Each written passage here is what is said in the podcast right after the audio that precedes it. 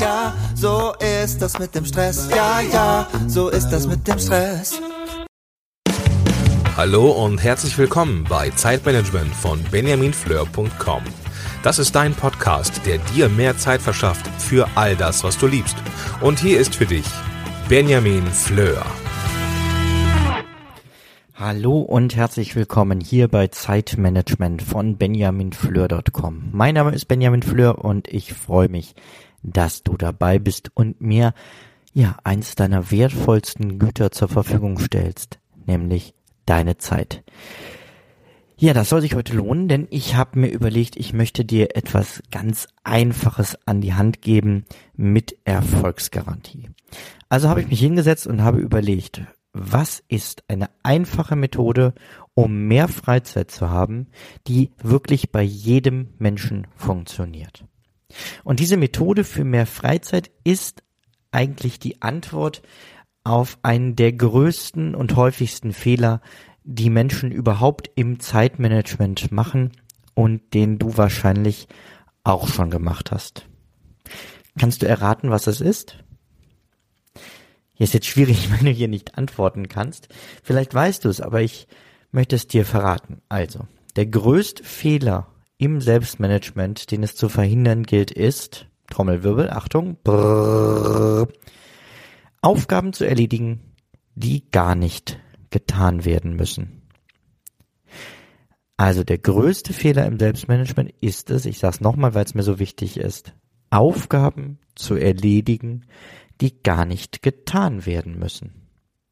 Aber wie kommt es zu einem solch strafbaren Fehlverhalten? Naja, die meisten Menschen gehen morgens zur Arbeit und beginnen direkt damit, diese zu erledigen. Es ist so viel zu tun, da will man keine Zeit verlieren. Hoch motiviert setzt man sich an den Schreibtisch und fängt sofort an. Vorbildlich, oder? Ich meine mal ehrlich, wir werden ja nun mal bezahlt, um unsere Arbeit zu erledigen und nicht um irgendwelche Aufgaben, Tools zu testen. Ja, doch dieses ganze Verhalten erinnert mich an eine meiner liebsten Geschichten, die ich dir heute gerne erzählen möchte. Stell dir mal vor, du wanderst durch den Wald. Und auf deinem Weg triffst du einen Mann, der dabei ist, einen Baum zu fällen. Du siehst direkt, er sieht müde aus. Und seine Kraft ist schon sichtbar geschwunden. Und mitfühlend fragst du ihn, na, harte Arbeit, oder? Er schnauft. Ah, es geht eigentlich. Wissen Sie nur, die Säge ist stumpf. Ähm, du denkst kurz nach und sagst, naja, dann ähm, sollten Sie sie vielleicht einfach schärfen. Doch der Mann schüttelt den Kopf. Ich habe keine Zeit, meine Säge zu schärfen. Ich muss bis heute Abend noch sieben Bäume fällen. Diese Geschichte ist nicht von mir. Ich wäre froh, wenn mir sowas Tolles einfallen würde, sondern sie ist von Stephen R. Conway äh, oder Covey. Covey ist richtig. Und sie bringt das Dilemma einfach herrlich auf den Punkt. Viele Menschen arbeiten ohne Sinn und Verstand drauf los. Sie wollen ihre Aufgaben erledigen und keine Zeit verschwenden. Soweit, so gut. Aber sie könnten mit der Investition von etwas Hirnschmalz viel schneller dieselben oder vielleicht sogar bessere Ergebnisse erzielen. Denn schon mit einer Planung von zehn Minuten, zehn Minuten kannst du täglich etwa 60 Minuten Arbeitszeit einsparen. Das heißt, die somit zusätzlich investierte Zeit, was ja erstmal widersinnig scheint, wenn man eh viel zu tun hat, hast du aber ruckzuck wieder raus. Ja, und wie sollst du diese 10 Minuten nutzen? Folgenden Vorschlag. Sowohl bei deiner Wochenplanung am Anfang der Woche oder am Ende der Vorwoche und an jedem Morgen solltest du dir diese und ähnliche Fragen stellen. Am besten schreibst du dir die Fragen auf. Also du findest die natürlich jetzt hier auch auf meiner Seite benjaminfleur.com slash 125. Ähm, und du solltest die durch deine Fragen ergänzen, so dass du die Fragen jeden Morgen vor dir liegen hast und daran deinen Tag durchgehen kannst. Die erste Frage ist, muss das wirklich gemacht werden? Es gibt Dinge, die hat man sich irgendwann mal in die Aufgabenliste geschrieben. Oder Termine, die man irgendwann angenommen oder vereinbart hat. Und wenn du jetzt ehrlich dich hinsetzt und mal drüber nachdenkst, wirst du feststellen, dass das gar nicht so sinnvoll war. Oder du hattest eine bombastische Idee, die jetzt aber schon gar nicht mehr so toll ist mit ein bisschen Abstand und du fragst dich, warum habe ich mir das überhaupt aufgeschrieben? Und nur weil es in deiner To-Do-Liste steht, ist es ja kein Grund, dass du es zwingend machen musst. Sondern frage dich, ist das wirklich noch wichtig? Muss das wirklich gemacht werden? Und wenn deine Antwort ja lautet, dann ist die nächste Frage, muss ich das wirklich tun? also wir haben jetzt festgestellt, ja, es muss gemacht werden. Und es gibt so Aufgaben, die sind wichtig und dringend, die muss man einfach selber in die Hand nehmen und dann weiß man auch, dass es gut wird. Ist ja oft so diese Vorstellung. Aber es gibt eben auch Sachen, die man wunderbar an andere abgeben kann. Teilweise sogar, weil sie es besser können als man selber. Ein Fachmann ist deutlich schneller. Ich kann zwei Stunden in ein Plakat investieren oder ich kann es einem Designer geben, eine kurze Mail schreiben und er braucht mit Sicherheit keine zwei Stunden. Dann habe ich zwei Stunden meiner Arbeitszeit gewonnen, auch wenn mich das Ganze natürlich ein wenig Geld kostet. Eine weitere Frage, die sich auf viele ähm, Termine bezieht, das hatte ich schon angedeutet, muss ich dabei sein? Also gar nicht nur zu sagen, ist dieser Termin als solcher sinnvoll, aber sich zu fragen, ist meine Anwesenheit dabei zwingend nötig? Und das kannst du auch offen kommunizieren, wenn du das Gefühl hast, das ist nicht der Fall. Dann sprich doch mal mit deinen Vorgesetzten darüber und frage sie, warum sie möchten, dass sie dabei sind. Ein Beispiel aus meinem Alltag. Ich hatte ähm, an einer Stelle das Problem, da wurden im Dienstgespräch sämtliche Gottesdienste verteilt. Ich weiß nicht, du wirst das mitgekriegt haben, ich bin katholischer Seelsorger. Und bei dieser Gottesdienstverteilung werden natürlich auch ohne Ende Messen, ähm, Taufen und Hochzeiten verteilt. All diese drei Dinge darf ich gar nicht tun. Ich hatte sogar die Gottesdienste, die jeden Monat gleich waren. Das war der Normalfall. Und das stand in dem Plan auch schon vorher drinne, weil das ja immer so war, die Sekretärin das vorher schon eingetragen. Und ich habe dann gesagt, macht das wirklich Sinn, dass ich hier beisitze, wenn es mich nicht betrifft. Und ich bin froh, dass es dann auch irgendwann hieß, nee, so richtig Sinn macht das nicht. Die Arbeitszeit kannst du anders einsetzen. Ja, aber nur weil es immer so war, dass das ganze Team dabei war und es keiner mal hinterfragt hat, saß ich dabei und habe Zeit verloren. Also frage dich, nicht nur ist der Termin als solcher sinnvoll, was das mit Sicherheit damals war, so eine Verteilung, aber frage dich, ob du dabei sein musst. Dann frag dich, was hat welche Priorität? Also welche meiner Aufgaben ist wie wichtig? Was ist die Reihenfolge, in der ich die Aufgaben angehen sollte? Ich kann die natürlich abarbeiten in der zufälligen Reihenfolge, wie ich sie aufgeschrieben habe. Das kann aber dazu führen, dass du dich mit sehr vielen kleinen Aufgaben beschäftigst und die wirklich wichtigen Aufgaben, die dich ein großes Stück weiterbringen, gar nicht ähm, gemacht werden, weil du gar nicht mehr dazu kommst.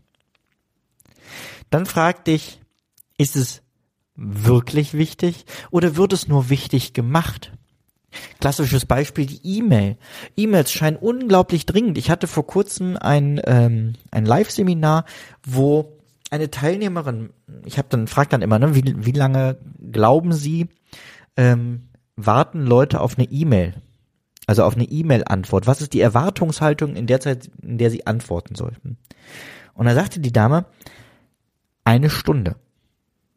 Und ich bin rückwärts umgefallen dachte, okay, wenn ich aber, wenn ich den Anspruch habe, alle meine E-Mails innerhalb von einer Stunde beantworten zu müssen, weil ich glaube, dass die Leute das erwarten, dann mache ich mir einen unglaublichen Stress. Ich verrate dir übrigens an dieser Stelle schon mal, falls du es noch nicht woanders gehört hast, die Erwartungshaltung in Deutschland sind 24 Stunden. Und selbst das finde ich relativ schnell, wenn man überlegt, vor ein paar Jahren haben wir noch einen Brief geschrieben, der war dann ein, zwei Tage mit der Post unterwegs, dann brauchte die Antwort auch nochmal ein, zwei Tage, ja, dann war so eine Kommunikation in vier Tagen vielleicht abgeschlossen. Aber nimm da den Druck raus, E-Mails machen sich gerne dringender und wichtiger, als sie sind. Frag dich auch, wie lassen sich Wegstrecken vermeiden? Ähm, ich mache es so, dass ich alle meine Besorgungen einmal vorher plane und mir überlege, was muss ich heute alles in der Stadt machen und auf dem Gelände machen und in welcher Reihenfolge laufe ich die Sachen ab. Ähm, wie kann ich die Aufgaben in Zukunft noch schneller erledigen? Auch das ist eine ganz wichtige Frage, sich mal zu überlegen, wie kann ich das effektiver machen? Gibt es ein Tool, was besser ist? Gibt es ähm, neuere Technik, die das besser kann? Wie kann ich eine Aufgabe, die ich regelmäßig machen muss, schneller machen? Oder meine letzte im Beispielfrage, welche Aufgaben lassen sich zusammenfassen? Auch das ganz wichtig. Telefonate mache ich alle hintereinander. E-Mails schreibe ich hintereinander weg.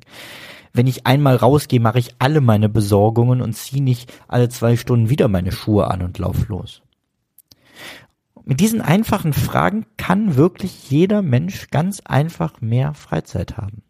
Auch du. Und ich höre jetzt schon einige Einwände direkt in deinem Kopf.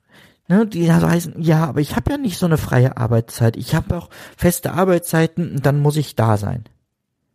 Ja, aber auch in deinem Privatleben gibt es doch viele Aufgaben und Termine, die du mit einigen Minuten Planung optimieren könntest und so schneller erledigen kannst, so dass du mehr freie Zeit hast. Also schreibe doch mal nach dem Lesen dieses, äh, also Lesen ist gut, nach dem Hören dieses ähm, dieser Podcast-Folge alle deine privaten Verpflichtungen einmal auf. Du wirst staunen, wie viel da zusammenkommt. Gassi gehen mit dem Hund, Schulbrote für die Kinder, Staubsaugen, Essen kochen, einladen zur Vorstandssitzung des Vereins, Elternabende, Oma Erna besuchen, die Katze des Nachbarn füttern und so weiter und so fort. Setz dich mal hin und schreib diese Dinge auf und überlege dann, wie du die effektiver erledigen könntest. Was du davon wirklich machen musst. Vielleicht auch, was du davon wirklich noch machen willst. Es gibt ja Verpflichtungen, die man in der Vergangenheit mal angenommen hat, die einem jetzt gar nicht mehr so viel geben, wie man daran investiert. Mit regelmäßigen Planen lebt es sich entspannter und du hast mehr freie Zeit. Probier es aus. Ja, mit diesen Gedanken äh, entlasse ich dich und wünsche dir wunderschöne zwei Wochen und wir hören uns beim nächsten Mal wieder. Freue mich auch immer, wenn du mir zwischendurch mal schreibst, gerne bei Facebook. Ähm, vielleicht bist du ja noch nicht in meiner Facebook-Gruppe.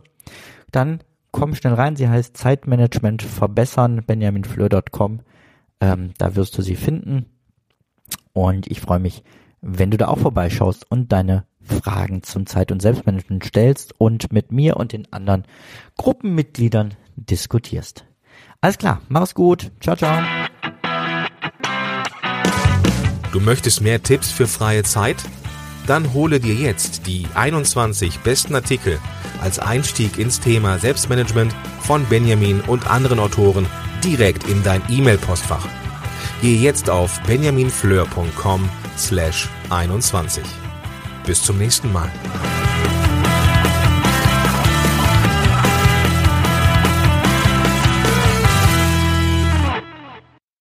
Zum Abschluss noch ein kleiner Hinweis, da ich immer wieder gefragt werde, von wem das Lied im Intro am Anfang der Folge ist. Es handelt sich um das Lied Ja, ja, Stress von Alte Bekannte